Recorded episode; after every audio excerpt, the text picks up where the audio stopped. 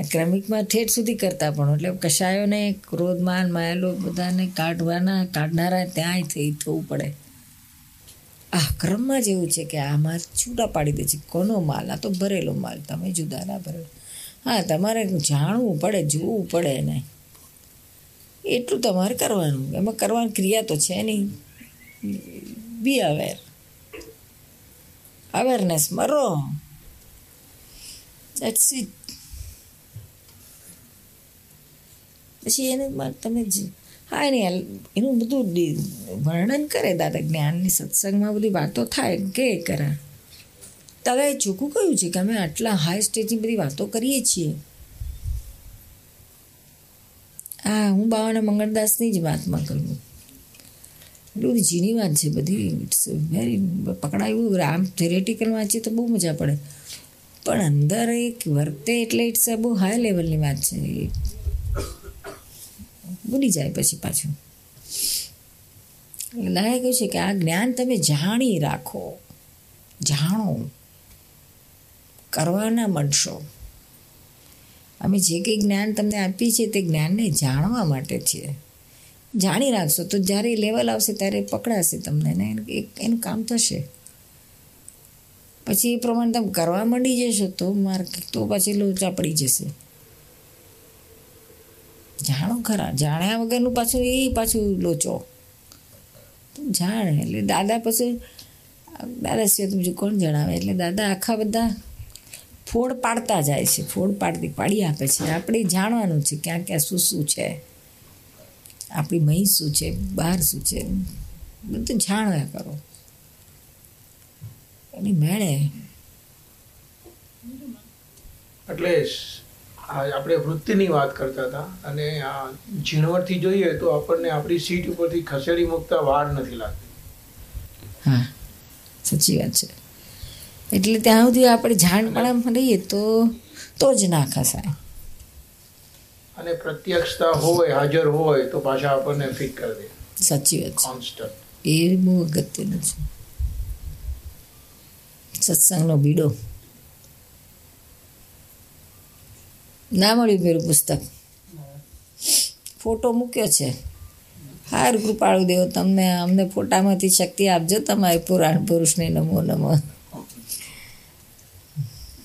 નહીં બપોર પછી લઈ આવીશું આપણે વાંચીશું હા મળશે. તમારે પેલે ઘેર છે.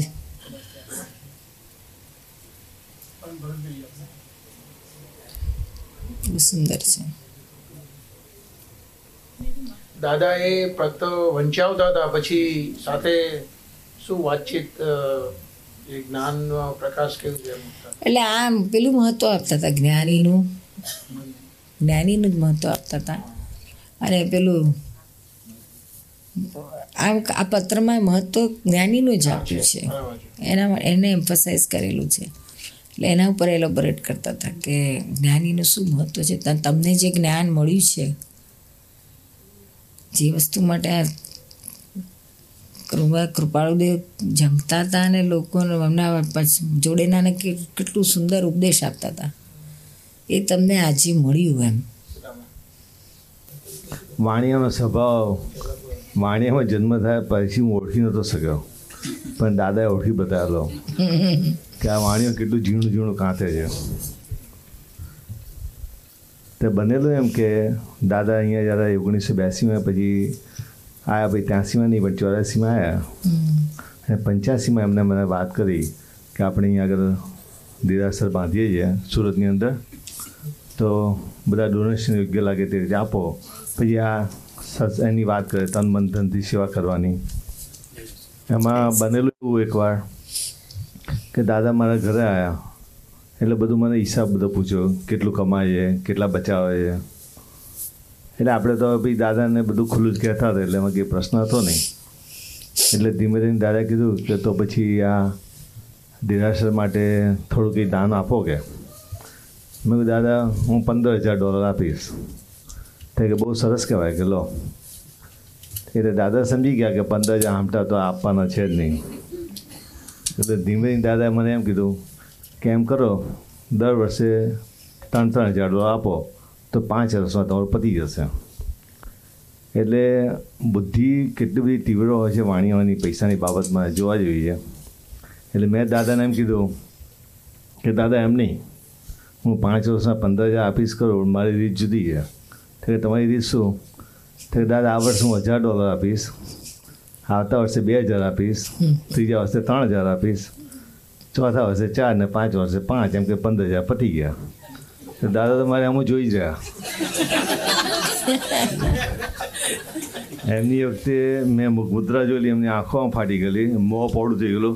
કહો ક્યાં સુધી તો મારી આમ જોયા જ ગયા તો પછી ધીમે ધીમે આખું વાત તાળીને એમ જ કીધું, તારા આ વર્ષના હજાર તો લાવો કે.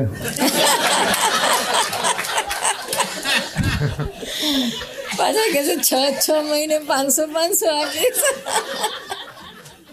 એટલે મેં કીધું કે હજાર આપી દો એમ કે હજાર તો આલ્યા. પછી બીજા વર્ષે બે હજાર પણ આપેલા. પણ પછી તે દિવસે સાંજના હેમાબેનના ઘરે પછી સત્સંગ નહીં, બધા બેઠેલા. તમે બધા અમુક ન્યૂ જર્સીના મહાત્માઓ જે ચાર, પાંચ જણા હતા તે હું મળવા ગયો. તો જો જયંતભાઈને બધા બેઠેલા તો કંઈ બીજી વાત કરતા હતા. અને અચાનક હું ગયો. એટલે મને કહે કે તમારી બુદ્ધિને તો બહુ ધન્યવાદ છે. મેં કીધું, હું આવ્યો ને આ ક્યાંથી? એકદમ ચાલુ થઈ ગયું. મેં તો હું તો હજુ અક્ષર બોલ્યો, પણ નથી, કંઈ નહીં. પછી મને કહે કે આ દિગંબરના ભીજામાં આ પાણી કેતી હતું એ જ મને સમજણ નથી પડતી. કે મારે બહુ મહેનત કરવી પડી. આ તાંબાનું પથું કોચાતા કોચતા તો મારો દમ નીકળી ગયો છે. તો દાદા, મેં એવું કશું કર્યું નથી. કેમ તમે આવું બોલો છો? તો કે ગઈકાલે તમે કીધું મને તો કે મને આખી રાત ઊંઘ જ નથી આવી મેં કીધું મેં એવું શું કીધું કે દાદાને ઊંઘ બગડી ગઈ અરે મેં કીધું દાદા ના એવું કશું થયું નથી કહો તો ખરા શું બન્યું તો કે તમે ગઈકાલે કીધું ને કે પંદર હજાર આપીશ એક વર્ષે એક હજાર બીજા વર્ષે બે હજાર તો મને વિચાર આવ્યો કે આ કેટલી બધી તીક્ષ્ણ બુદ્ધિ હશે વાણિયામાં કે કે આવો તો મને પહેલો જ મળ્યો કે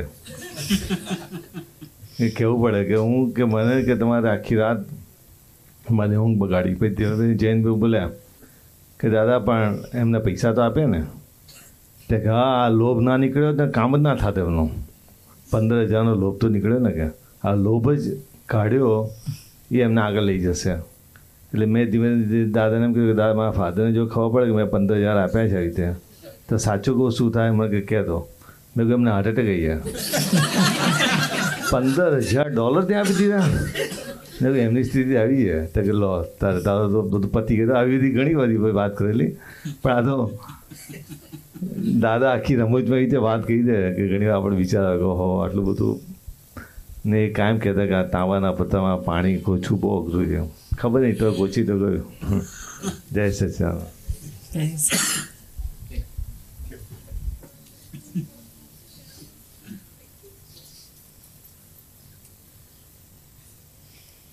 તમે જે ગણિત ખુલ્લું પાડ્યું ને શાહ સાહેબ? હા હવે આ બધા મહાત્માઓને પણ રાત જવાની કે આનું કેવી રીતે સમજવું હા?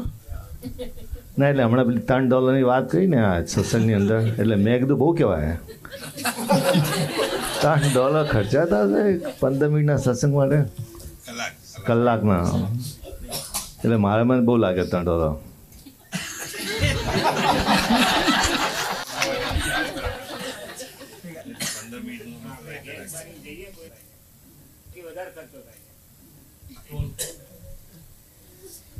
કોઈને ઘેર સત્સંગ કરવા જઈએ ધારો કે અને ટોલ આપવાનો નિયમ તો એથી વધારે ખર્ચો થાય. તમે તમે દિગંબરી નહીં?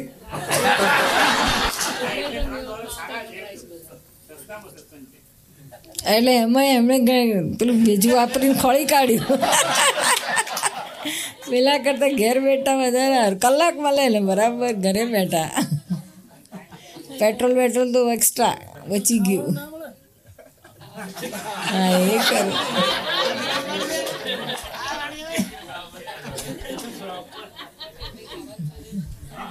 આ મોડર્ન માણ્યા છે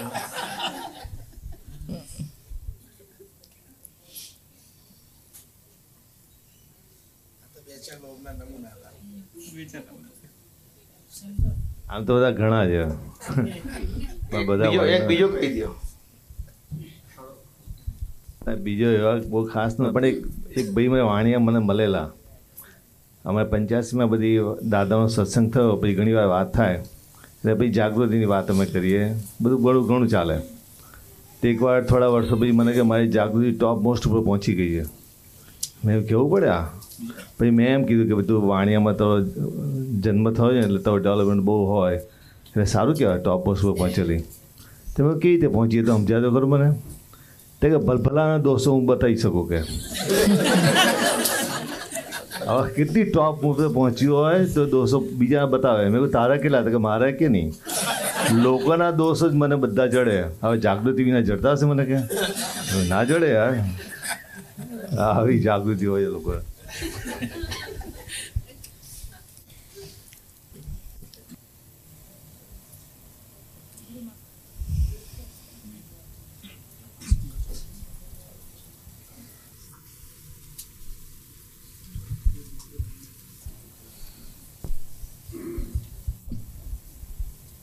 આપણે જે જોવા અને જાણવાનો જે નિશ્ચય કરે છે કે એને એક વખત અનુભવ થાય પછી જે નિશ્ચય કરે છે એ અહંકારીનો ઉપયોગ છે કે પ્રજ્ઞાનો? પ્રજ્ઞા કરે છે. પ્રજ્ઞા કરે?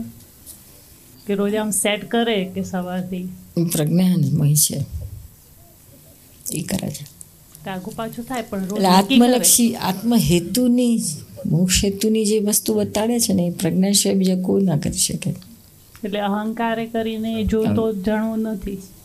અહંકાર દેખાય જ નહીં. ના અહંકાર આ રીતે ન દેખાડી શકે. સંસારનું ગોદી નિશ્ચય બધા અહંકાર કરે છે. સંસારી હેતુવાળા. પણ આ મોક્ષ કે આત્મહેતુના જે હોય એ પ્રજ્ઞા કરે છે. એટલે સાથે જોવા અને જાણવામાં સાથે પાંચ આજ્ઞાનો બી એ ક્યાં ક્યાં ઉપયોગ રહે છે કે નથી એ બી જાણતો હોય એવો નિશ્ચય કરે આખા દિવસનો. તો એમાં આગું પાછું થાય પણ એ રીતે કરે તો સારું ને દેખાય ને પછી દેખાય પછી એને. જે નિશ્ચય કરે ત્યાં એની જાગૃતિ પછી એ તરફ વળે. વધતી જાય. નિશ્ચય એટલે ફોકસિંગ. નિશ્ચયથી ફોકસિંગ થાય. પ્રોપર. જાગૃતિનું. જાગૃતિ પછી ત્યાં ફોકસ થયા કરે અને નિશ્ચય નાખો હોય તો પછી ફોકસિંગ ના થાય, પછી ડિફ્યુઝ થયા કરે જાગૃતિ. પછી આમ તેમ આમ તેમ બધે વહેલા કરે, પેલું ફોકસ થાય. એને પછી, એને જ શુદ્ધ ઉપયોગ કર્યો ઉપયોગ એને કહ્યું ફોકસિંગ એકદમ પ્યોર ફોકસિંગ કર્યું હોય ને, એનો ઉપયોગ કર્યો શુદ્ધ ઉપયોગ. પછી પહેલાં જે મેં ડિસ્ક્રાઈબ કર્યું ને કે આવી રીતે એ આ બાજુ આવા, આવાનું વાતચીતથી એ ટ્રાય કરે પછી આ બાજુ બહુ ના દેખાય ને એટલે પછી દાદાનું નિધિધ્યાસન એટલે એને પછી સોંપી દે પ્રજ્ઞા કે હવે દાદામાં ફૂલ પ્રકાશ છે. એટલે એ બી એ બી એનો ઉપયોગ કહેવાય એ રીતનો બી શુદ્ધ ઉપયોગ કહેવાય? યા દાદાની દીદી એ શુદ્ધ ઉપયોગ છે. કે આપણે આ બધી વીડિયો કરતા હોય ત્યારે આ સિમંદર સ્વામી છે કે એટલે આમ એને એને બહાર રાખીને આમ શુદ્ધ ઉપયોગ તરીકે આખી એની વીડિયો થતી હોય એટલે ક્યાં આગો પાછો થાય છે એ જોઈએ. તો ઉપયોગપૂર્વક કહેવાય. ઉપયોગપૂર્વક કહેવાય. પછી સામાયિક કરતા હોય છે ને ઘણી વખત તો હવે એક બે વખત એવો અનુભવ થયો કે એને જોતા જોતા જોતા જોતા છે ને નિરૂમા આવે ને પછી જે જોતો હોય એ રહી જાય ને પછી નિરૂમાની અંદર ફૂલ પ્રકાશ દાદા જ્ઞાન એના દર્શન ને બધું આમ એ એમાં એને આનંદ થઈ જાય પેલું જોતા જોતા આમાં જતો રહે તો તો શું કરવા પેલું જ જોવા પેલું પાછળ પાછું એને લઈ જવાનું કે આ બાજુ રહેવાનું પેલા પેલાનું ચોખ્ખું થવા માટે રાઈટ. આ તો આમ તો આનંદ આવશે હા એટલે એ જ ને તો પછી એનું કામ છે ઓકે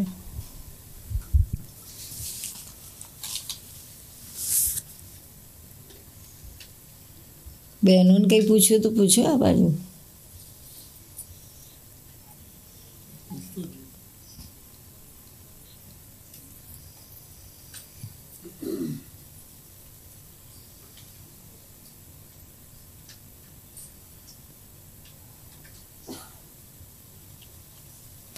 બરાબર હશે ને જયશ્રી?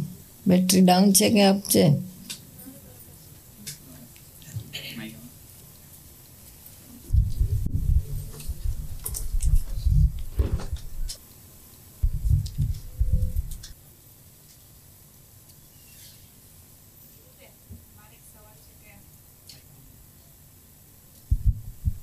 છોકરાઓને ગ્રેડ આવતા હોય અને એનાથી આપણે થોડું વધારે કરવા કેવું હોય, ત્યારે આપણને એવી રીતે કે કે મમ્મી ડોન્ટ કમ્પેર મી અને I know is better than પછી શું કહેવાનું એ લોકોને તો? એક આજની જનરેશનને એક વસ્તુ ખાસ એ લોકોના માટે પેરેન્ટ્સે ખ્યાલ રાખવાનું દે ડોન્ટ લાઈક કમ્પેરિઝન આપણે કે નાના જો તારા કરતાં આને વધારે ગ્રેડ્સ આવ્યા કઝિન્સને કે છો ભાઈ બહેનોને કે ફ્રેન્ડ્સ જોડે. એ લોકોને બહુ ઈગો હર્ટ થાય છે શું. કે મારી કમ્પેરિઝન એટલે આપણે શું, એ લોકો એને પુટડાઉન થાય એ લોકોને. ઈગો અહંકારની બહુ ઘા વાગે છે એ લોકોના અહંકારને. એ લોકોને આગળ તમે અમને પુટડાઉન કરો છો શું. એટલે કમ્પેરિઝન ના કરવાનું. પણ એટલું કહેવાનું કે તારે ગ્રેડ્સ આવ્યા છે, ઘણા સારા આવ્યા છે. પણ હજુ તું મહેનત કરે કે તું ધારે તો આથી પણ વધારે સારા આવી શકે. Try for that you are capable you can એમ કરીને અહંકારને એમ થાબડી થાબડીને ચલાવવાનું. આપણે જરાક અહંકારને પુટ ડાઉન કરીને કરીને તો ના ચાલે. શું આ તો થાબડી થાબડીને શું? પછી બીજું એક સિસ્ટમ રાખવાની. છોકરાઓને એન્કરેજ કરવા માટે સારા માર્ક્સ લાવવા. તો કે ભાઈ તું આ એટલે એ ગ્રેડ લાવે છે, ઘણું સારું, પણ એ પ્લસ લાવીશ તો હું તને અમુક અમુક એ બતાવું કે આ ગિફ્ટ આપીશ કે અહીંયા ફરવા લઈ જઈશ કે આમ કરીશ કે તેમ કરીશ વોટ એવર જે આપણે આપણા બજેટમાં આવતું ને આપણે ઠીક લાગતું હોય. તો એ બી એ લોકોને સારું હેલ્પ કરે છે. એમાં એને પુટ ડાઉન થવાની વાત નથી, એને એન્કરેજ કરવાની જ વાત છે. ના, પણ એમાં પછી બીજી દીકરીને લોસ જાય છે કે મમ્મી, મારા તો ઓલવેજ એવા આવે છે, તું મને કેમ નહીં લઈ આપતી? ના તો બધું બંનેઓને માટે છે. બેઓને માટે રાખવાનું, સરખું જ રાખવાનું. જેના આવે ને આપવાનું. બેવ ના આવે તો બેવ ને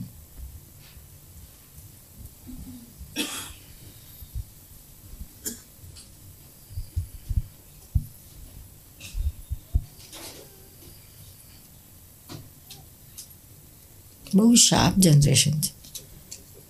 ફાસ્ટ આ રિવોલ્યુશન બહુ ફાસ્ટ છે. અને તરત આમ પકડશે.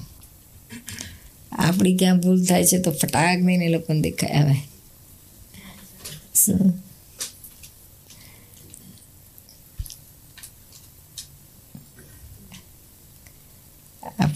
આપણને પડે. બધી ખબર એટલે આજકાલના પેરેન્ટ્સ એટલે આ જનરેશનના છોકરા માટે આપણા પેરેન્ટ્સ જરા કાચા પડે છે. ભોભા લાગે એ લોકોને આપણે. કે ને you don't know what is in the world going on સાચી વાત છે. આપણે એ લોકોનું વર્ડ શું જોયું હોય. આપણે આપણી દુનિયા જોયેલી છે. અને આપણને એમનું ખોટું લાગે ને એમ લાગે કે આ હું સમજે. આ લોકોને ખબર જ નહીં કે છે. આ બધા કોન્ફ્લિક્ટ થાય. બધે જ એમ ઓલ ઓવર વર્લ્ડ ઇન્ડિયામાં આવતું. જનરેશન બધે ફાસ્ટ થવા મળી અને ટીવી મીડિયા ના તે બધું એટલું બધું. મીડિયા એટલું બધું. ફાસ્ટ કમ્પ્યુટર ઇન્ટરનેટ આ બધા એટલા બધા એ લોકોને રિવોલ્યુશન્સ હાઈ કરી નાખ્યા છે. બુદ્ધિ એટલી શાર્પ કરી નાખી છે. આપણે ઘણું કાચું પડે. સમજી નથી શકતા આપણે એમને. સરસ બાળકો છે, સરસ. પણ આ અહીંયા માર ખાઈ જાય છે. પણ એ જ એમને આ ધીમે ધીમે આપણે પ્રેમથી પાડીને તો સરસ વળે એવા છે. નાની નાની બાબતો મગજમારી નહીં કરવાની. આપણે નાની નાની બાબતમાં કચકચ કરતા હોય છે આખો દાડો. એ આપણી ઇમ્પેશન્સ છે. પચાસ.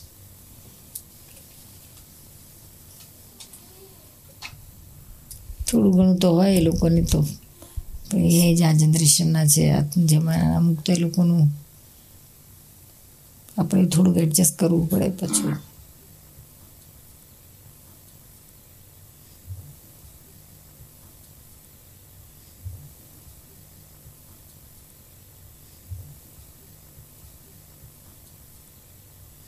નિરૂમા, મારો ક્વેશ્ચન છે ગાર્ડનિંગ માટે, કે આપણે ગાર્ડનિંગ કરતા હોઈએ છીએ ને, તો લાઈક તમે મરચાં કે કુકુંબર કે એક પ્લાન્ટ કે કંઈ પણ નાખો એ વખતે તમને આપણને ઘણું બધું લાઈક એ ડિગિંગ એ કરો, પછી તમારા બધા જીવડાઓને બધું મરી જતું હોય છે. પછી એક્સ્ટ્રા ગ્રાસ હોય, કાઢી નાખીએ છીએ એ બધા.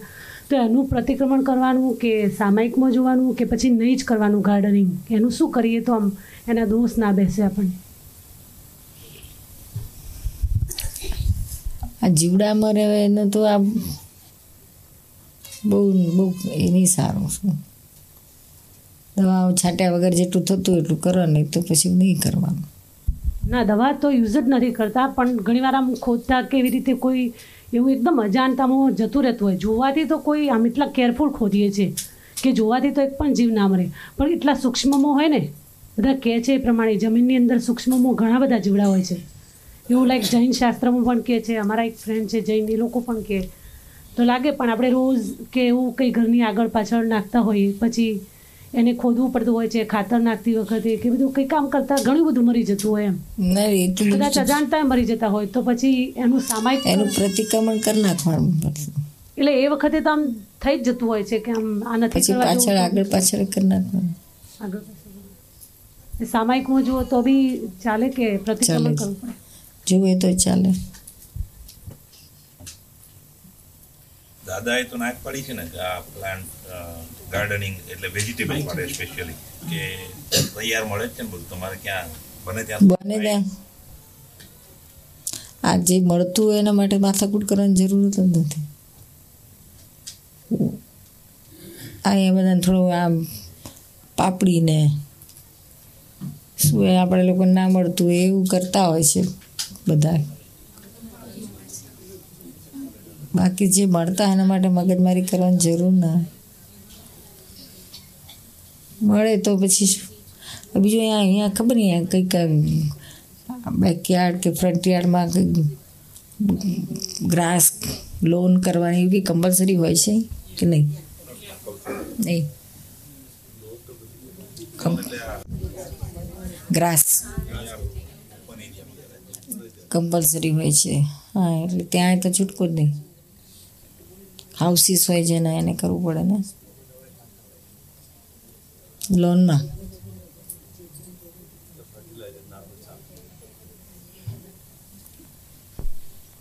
એ દવા ના છટાય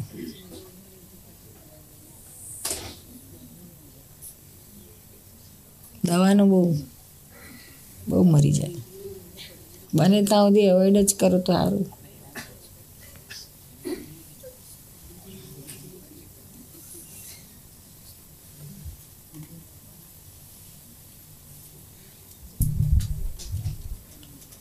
આપણે બહારથી તૈયાર લાવીએ એમાં નિમિત્ત તો બને જ નહીં એ માટે. જે વ્યક્તિએ કર્યું એ આપણા માટે કર્યું ને. આપણે તો કેટલું આપણે આ થોડું ખાધું એટલા પૂરતું તો છે જ. છે તો ખરો દોષ નથી એવું નહીં. પેલું તો આપણે કેટલું બધું કરી નાખીએ. આપણે ખાઈએ કેટલું ને પેલું વાવીએ ને બનાવીએ પાછી ફેંકી દઈએ ને આડોશ પાડોશને આપીએ કેટલા કરીએ કાથા કબલા ખાતા હોય છે. એના લાઈન થઈ લો ને મગજ મારી ફરક પડી જાય થોડુંક. પહેલાંમાં પાછું ડિવાઈડ થાય છે શું? પહેલાંમાં ડિવાઈડ થાય છે. ખાનાર પર વધારે આવે છે, સૌથી વધારે જો ખાનાર ઉપર આવે છે. પછી વેચ વેચનાર છે કે દલાલ છે કે દુકાનદાર છે કે પછી એનો ગાર્ડનર છે, જે બધાના, બધાને પછી વેચાય છે, કે બધા ઇન્વોલ્વ થયેલા હોય છે, એમાંથી શેર લે છે. આમાં તો આપણે જ થયા હંડ્રેડ પર્સન્ટ જરૂર કરતાં પાછું કેટલું વધારે આમ? નાખે તો ઢગલા બંધ એટલે પછી આ ઓને આપો, તેને આપો. પછી કેટલું તો ગાર્બેજ કરે પેલા મારી જીવડા મારીને ગાર્બેજ કરે. હા. એ પાછું ફ્રોઝન કરે પાછા. વાયડું પાછું. એટલે મળે એટલું ખાવાનું સારું, સરખું મળે. અહીંયા તમારા ન્યૂજર્સીમાં આ બધા કણ આ તો બધા રિમોટ એરિયામાં રહેતા હોય જ્યાં ઇન્ડિયન્સ ના હોય ત્યાં આપણા લોકો બિચારાને ખાવાનું બહુ ઈચ્છા થતી હોય તો શું કરે? કરે. તો આ બધું જો એક બાજુ આપણે વાત કરીએ કે આ બધું ન કરવું જોઈએ, તો વ્યવસ્થિત આ બધું ઊભું કર્યું શું કામ? વ્યવસ્થિત કશું નહીં કર્યું આપણે જ કર્યું છે. ના કે ખાવાનું તો ઊભું કર્યું છે ને? જેમ જન્મ્યા એટલે ખાવાનું થયું.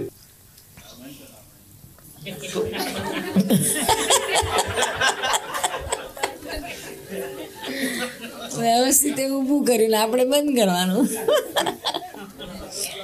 ના આ તો બહુ આ તો બહુ ઝીણું કાંતી છે બાકી તો સંભાળ નિકાલ કરો બીજું શું જે આવે. દાદાની આજ્ઞા છે ને પહેલો સંભાય નિકાલ કરો, પછી આ વધારે પડતું છે તે વધારે પડતું, એક્સ્ટ્રીમિટીઝમાં ના જાઓ. કે યાર કરવું પડે તો કરો એ ખરા.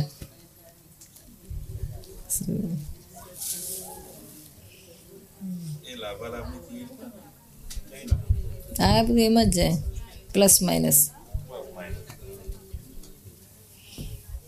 પહોંચી નથી વળાતું. પણ આપણી દવાઓમાં તો બહુ આવે છે, દવાઓમાં. બહુ હિંસા બીજું બધું તો ઠીક હવે.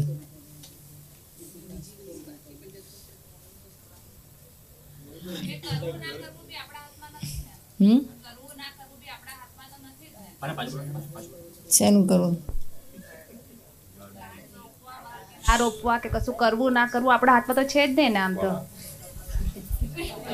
પ્લાન્ટ્સ આ તો એ તો આપણે કહીએ છીએ. થઈ ગયા પછી કહેવાય. આપણા હાથમાં નથી વ્યવસ્થિત કરતાં પહેલાં વ્યવસ્થિત ના કહેવાય. જ્યારે તમને આવે છે તમારા એવિડન્સમાં શું મૂકો છો? તે એટલું એટલું ચોઈસ આવે છે તમારી. પછી જુઓ આગળ શું બને છે.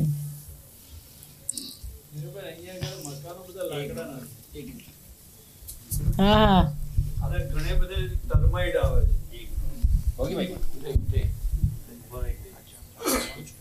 નીરુબેન અહીંયા બધા મકાનો ખરા ને એ લાકડાના છે. અચ્છા. એટલે અહીંયા ટર્માઇનનો ભય હોય છે. એટલે ટર્માઇનની ટ્રીટમેન્ટ કરો એટલે ટર્માઇનના જીવાતનું જીવવાનું મરે જ ને. હવે આના માટે રસ્તો શું? ના એમાં છે ને લોકો પ્રિવેન્ટિવ કરતા હોય છે શું? એનો વાંધો નથી. થતાં પહેલાં તમે પ્રિકોશનરી જે કરવું એ કરો પણ લોકો ટ્રીટમેન્ટ આપતા હોય છે શું? એ તો ઇન્ડિયામાં બધે કરવું પડે શું?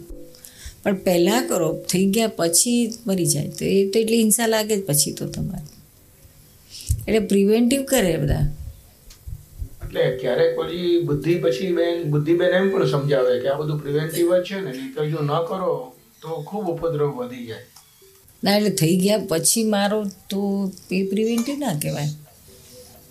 પછી તો એટલે તમે માનો પ્રિવેન્ટિવ પણ એ તો તમે પૂરી હિંસા જ કરી, મારી જ નાખ્યા. પેલું તો થતાં પહેલાં તમે કરો કે જેથી કરીને આવે નહીં.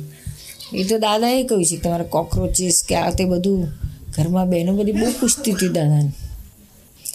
કે આ બધા આવી જાય છે ઘરમાં આમાં તો અમે તો મારીએ છીએ કે છે આરામથી.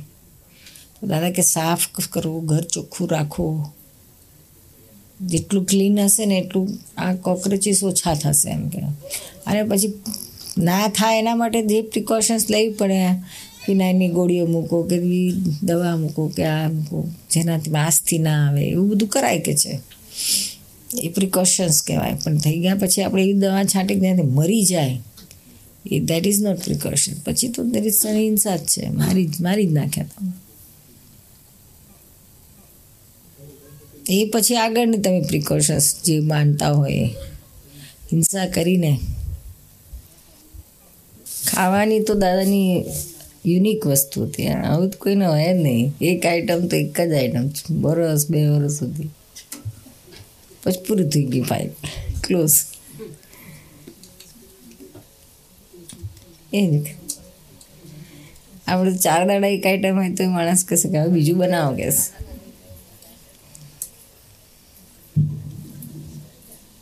જમવામાં અને ડિનરમાં કે અનોખું હતું દાદાનું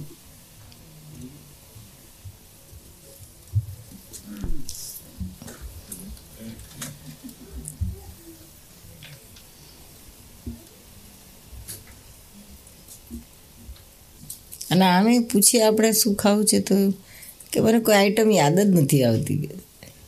કોઈ આઈટમ યાદ જ ના આવે. આપણે પૂછીએ તો ખાવામાં શું આઈટમો હોય?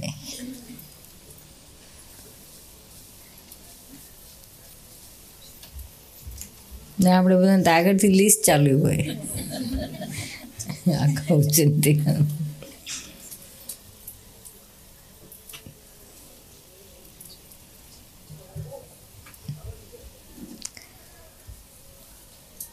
આપણને જ્ઞાનીઓ કેવા હોય, અસલ જ્ઞાની દરસલ જ્ઞાની કેવા હોય? કેવું એમનું હોય? એ જોવા મળે. પ્રત્યક્ષ.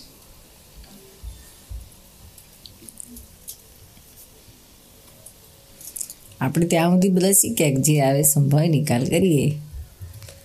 પણ આ એક જ આઈટમ બીજી આઈટમ જ નહીં.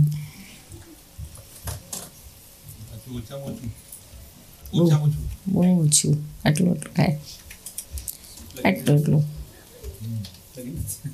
ક્વોન્ટિટી ક્વોલિટી કેલરી વાઇઝ બધું. ગણતરી ગણીને માપી માપી ના ખાતા હોય. એવી રીતનું હોય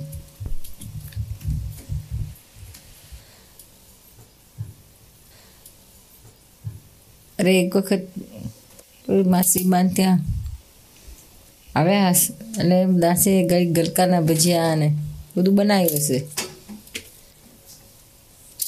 તે અમે સરસ નિરાતે ખાધા માસીને થોડુંક દાદાને ગલકાના ભજીયા બહુ આવે એમાં સત્સંગ કરવા આવે રોજ સત્સંગ હોય ત્યાં તો મુંબઈ તો એકાદ વખત તો નાસ્તામાં ગલકાના ભજીયા બનાવે છે. આવું ચૌદ વર્ષ સુધી કલકાના ભજીયા અઠવાડિયામાં એકવાર જ્યારે મુંબઈ સત્સંગમાં ને ત્યારે ખાતા હશે. ચૌદ વર્ષ પછી એક દાડો દાદા બોલે, અમને ગલકાના ભજીયા ભાવતા જ નથી. કે ખબર જ ના પડવા દીધી. અને માસીને એમ લાગે કે બહુ ભાવે છે બધા. એમને તો બહુ ભાવે છે.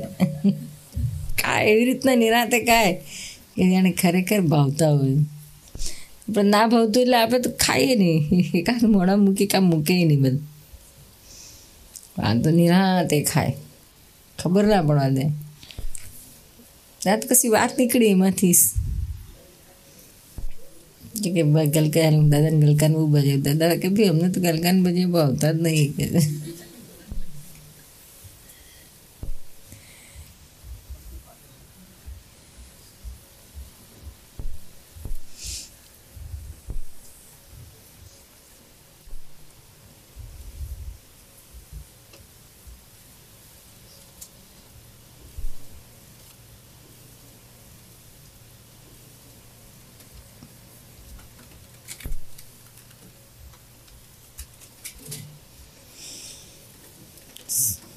એ વાતચીત કરીએ સત્સંગની.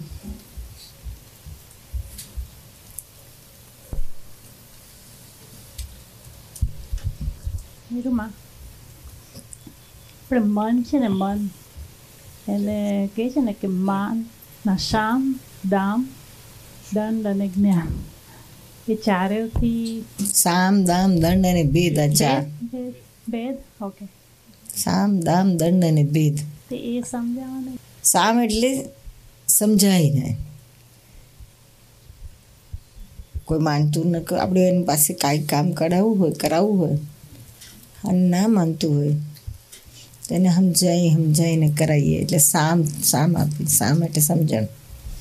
એ સમજણ આપી, આપીને એની પાસે કામ કરાવવાનું. સામ કહેવાય.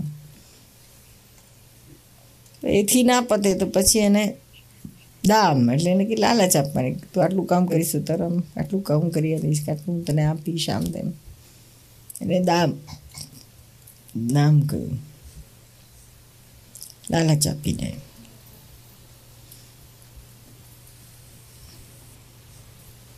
નાના છોકરા નથી કાયમ એવું જ કરવું પડે ને બધાને. સમજાવે, ના માને પછી એને લાલચ આપે, પછી એ ના માને તો પછી દંડ આપે. દંડ એટલે એને. શિક્ષા કરે, ખકડાવે, વળે. મારે જે કંઈ થાય. એ દંડમાં જાય. અને ચોથું ભેદ. પછી ભેદ પાડી દે. જા તારે મારે કે લેવા દેવાની. મારું નાટું નહીં માનતો જુદું પાડી દે. એમ કરીને એને કામ કઢાવવા જાય. કામ કઢાવી લેવા જાય. એટલે ચાર રીતે આ વ્યવહારમાં શાસ્ત્રકારોએ કરી કહી છે આવી રીતે લોકો પાસેથી વ્યવહારમાં કામ લેવાનું. સામ, દામ, દંડ અને ભેદ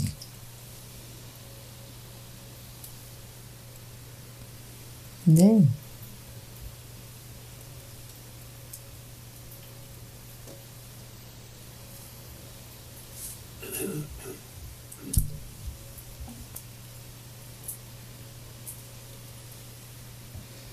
પછી બીજું સરસ દાદાએ શીખવાડ્યું છે.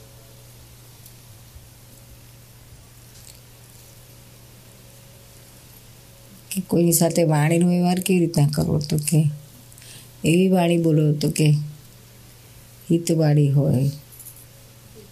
પ્રીત, મિત એટલે ટૂંકી.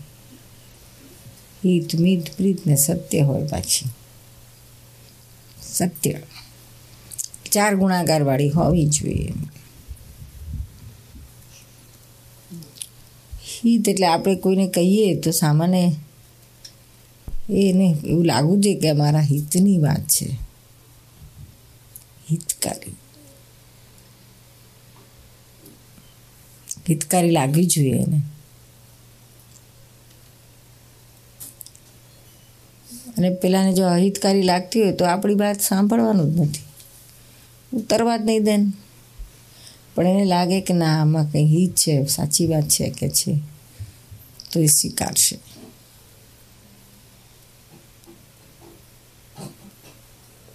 પછી પ્રિય હોવી જોઈએ. સામાન્ય પ્રિય લાગે એવી હોવી જોઈએ.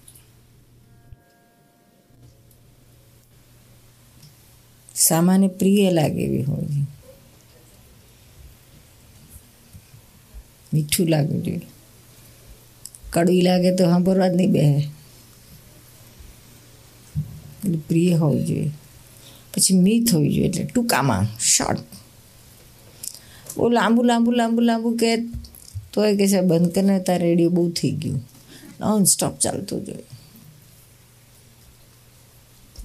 કેટલી અને પછી કેટલી વાર નોન સ્ટોપ ચાલે પછી એ વાત રિપીટ બહુ થયા કરે વાત કરતા હોય ને તો એક જ વાત ત્રણ ત્રણ ચાર ચાર વખત ખ્યાલ જ ના હોય પોતાને બહેનોને બહુ થતું હોય જવું જાગૃતિ ના હોય એની જ વાત રિપીટ થયા કરે ત્રણ ચાર વાર કે પછી છોકરા આજકાલના છોકરા કહેશે mom you told me already don't repeat it I understood બી રેકડ વાગ્યા જ કરે લાંબુ લાંબુ થઈ જાય તે સામાન્ય કંટાળ આપે. એટલે એ સ્વીકારશે નહીં એટલે મીત એટલે શોર્ટમાં હોવી જોઈએ, એમ કે છે. સામું સ્વીકારી લેશે. સત્ય. તો આ બધા ગુણાકાર સાથે હશે, તો એ વાત આપણી સાચી ઠરશે. નહીં તો સાચી વાત એમ મારી જશે. ઉડાડી મૂકશે. નહીં સ્વીકારે કોઈ. ઈત મીત પ્રીત એ જ ખરું સત્ય છે. વ્યવહારમાં.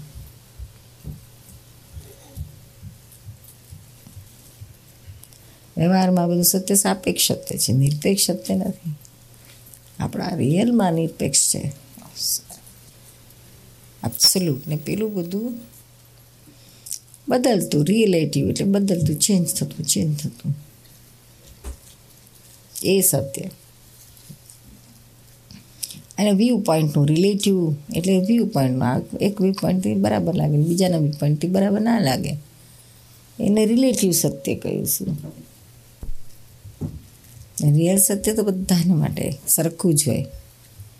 એમાં ફેરફાર ના પડે કોઈને. એમાં કોઈને મતભેદે ના પડે. રિલેટિવમાં ડિફરન્સીસ આવે. અને સાપેક્ષ છે વ્યૂ પોઈન્ટથી જ. આ ફેક્ટ છે.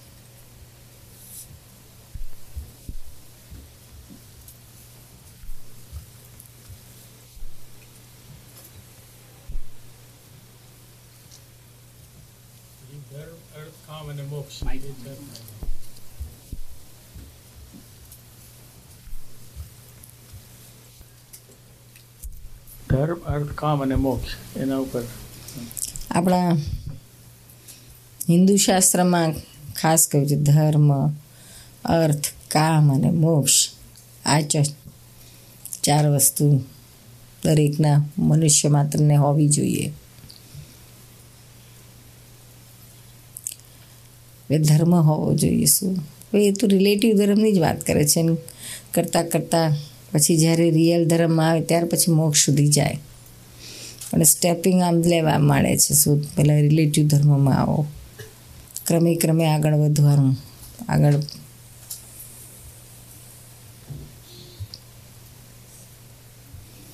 અર્થ છે ને તમારો. અર્થનો અર્થ એ લોકોએ પૈસા આકાર્યું છે કે તમારો વ્યવહાર ચલાવવા માટે આ પણ જરૂરી છે. એ તમે મેળવો. આ માટે તમારો સંસાર ગ્રસ્ત વેબ સંસાર એ પણ તમારો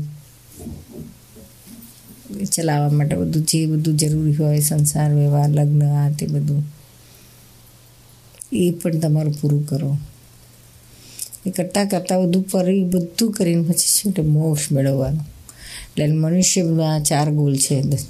ધર્મ, અર્થ, કામ અને મોક્ષ. અને દરેક મનુષ્યને આ ચાર જરૂરી છે. એ રીતના ચાર મહત્વ આપ્યું છે વેદાંતમાં.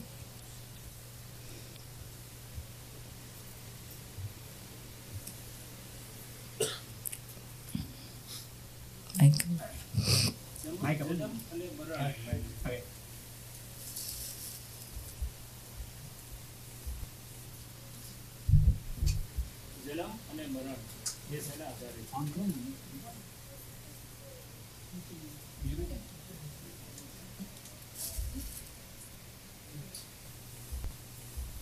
હા હેલો જન્મ અને મરણ શેના આધારે? કયા સિદ્ધાંતને આધારે છે?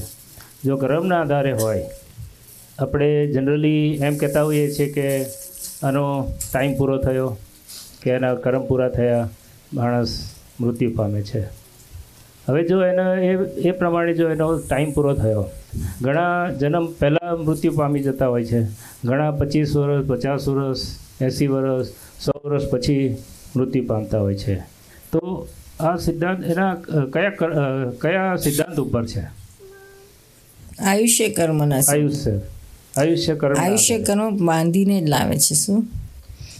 એ જન્મે છે ને તેના ગયા ભાવમાંથી જે સંચિત કર્મ કે છે અથવા દ્રવ્ય વેદાંતમાં સંચિત કર્મ કે છે. જૈનોમાં એને દ્રવ્ય કર્મ કે છે ગયા ભાવમાંથી લઈને આવે છે. એમાં આ આ કર્મ ઇન્ક્લુડેડ છે. આઠ પ્રકારના કર્મોમાં આયુષ્ય છે, વેદની છે, નામ છે, ગોત્ર છે અને પહેલાં ચાર ઘાતી કર્મ બધા થઈને આઠ છે. એટલે આ આયુષ્ય કર્મ એ લઈને આવેલો હોય છે. પૂર્વે બાંધ્યું હોય છે એને. એ પ્રમાણે જ એનું હોય છે ને એ પાછું એના શ્વાસોશ્વાસના કાઉન્ટ ઉપર હોય છે આધાર. એટલા કાઉન્ટ પ્રમાણે જ એને જેટલા કાઉન્ટ એ ફિક્સ લઈને આવ્યો છે, એટલા, એટલો જ પૂરો, એટલું જ જીવી શકે. પછી એમાંથી એક પણ શ્વાસ એનાથી વધારે ના લઈ શકાય. અત્યારે સાયન્સ એમ કે છે કે પહેલાં કરતાં અત્યારે લાઈફ ટાઈમ વધી ગયો છે. અત્યારે અમેરિકામાં એમ કહેવાય છે કે એવરેજ લાઈફ સેવન્ટી યર્સનો છે. તો પછી આમાં જે ટાઈમ એનો લઈને આવ્યો છે અને અહીંયા ટાઈમ એનો વધી જાય છે, તો પછી એ કેવી રીતના થાય છે? એ તો આપણને લાગે છે આપણે વધાર્યો. એ અહંકારીઓને એવું લાગે કે મેં એને હતા એને જ્યાં આયુષ્ય વધારી આલ્યું બાકી વધારે જ લઈને આવેલો છે. શું? એટલું લઈ, જેટલું લઈને આવ્યો છે એટલું જ. એને પછી એટલા નિમિત્ત મળે, અમેરિકામાં મળે જ રહેવાનું અથવા તો અહીંયા સારું દવા દારૂ અહીંયા વહેલા મરી જાય છે કે વહેલા નથી મરતા અહીંયા એવરેજ લાઈફ એટલે બધે એવું જ છે. ઇન્ડિયામાં એવરેજ લાઈફ વધવા માંડી છે બધે એવરેજ લાઈફ થ્રુ આઉટ પણ એવું કંઈ એ દરેક એવી રીતના લઈને આવેલા છે. એ પ્રમાણે જ એનું આયુષ્ય હોય. તો પહેલાંના જમાનામાં બે લઈને જ આવ્યા છે ને? એ પહેલાંના વયને તો ખબર છે હજાર હજાર વર્ષનું આયુષ્ય હતું. તેનું શું? ઘણું લાંબુ આયુષ્ય જીવતા હતા. એટલે આ બધું ચાલ્યા કરે ફેરફાર. કાળ યુગના આધારે બધું ચેન્જીસ થતા જ હોય છે શું? એટલે એના કર્મ કર્મના આધારે કર્મો કર્મો જ એ જ હિસાબે સતયુગમાં બધા સા શુભ કર્મ વધારે બંધાતા હતા. એટલે લાંબા આયુષ્ય બધું લાંબુ સારું બધું સુખ સુખ વધારે. અત્યારે કળયુગમાં ડાઉન છે. પણ છતાંય આ થોડોક ટાઈમ અત્યારે થોડોક એવો આવી રહ્યો છે. અત્યારે છે ખરો. કે જ્યાં થોડુંક વધારે સુખ સાહેબી વૈભવ વધારે છે લોકોને. આ મેડિકલના નવા રિસર્ચો થતા જ આવે છે બધું. પણ આ આ આ યુગ, આટલા, આ પીરિયડમાં કે જ્યાં આટલું સાયન્સ એડવાન્સ થયું છે, એ યુગમાં જેટલા લોકો જન્મ્યા છે, એ આવું પ્રમાણેનું એનું લઈને આવ્યા છે એટલે આ ભેગું થયું એને આ બધું. આયુષ્ય પણ લાંબુ લઈને આવ્યા છે એટલે એને આ કાળમાં આવવાનું મળ્યું કે જ્યાં એને આ બધી ફેસિલિટી મળી જાય છે. જન્મવા, જન્મથી લઈને મરતા સુધીની. લઈને જ આવેલા છે. બાકી કોઈ ડાક્ટર એમ ના કહી શકે કે મેં આનું આયુષ્ય વધારી આપ્યું તો ડાક્ટરનો બાપ ના મરી ગયો હોત. કરો મરવા દે?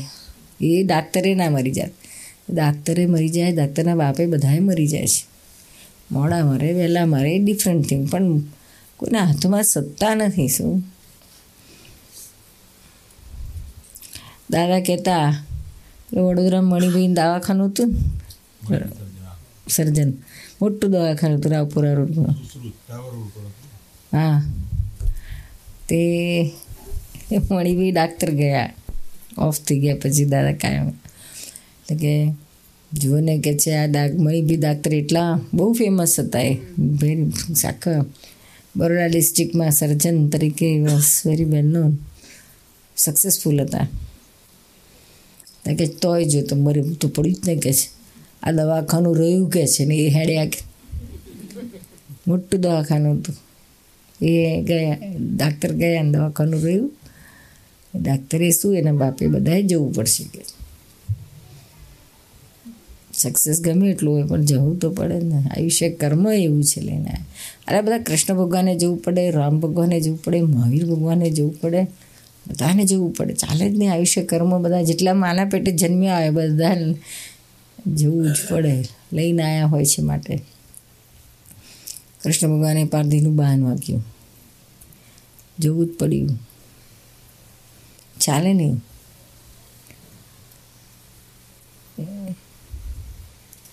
આપણને આપણી દ્રષ્ટિથી લાગે જુદું.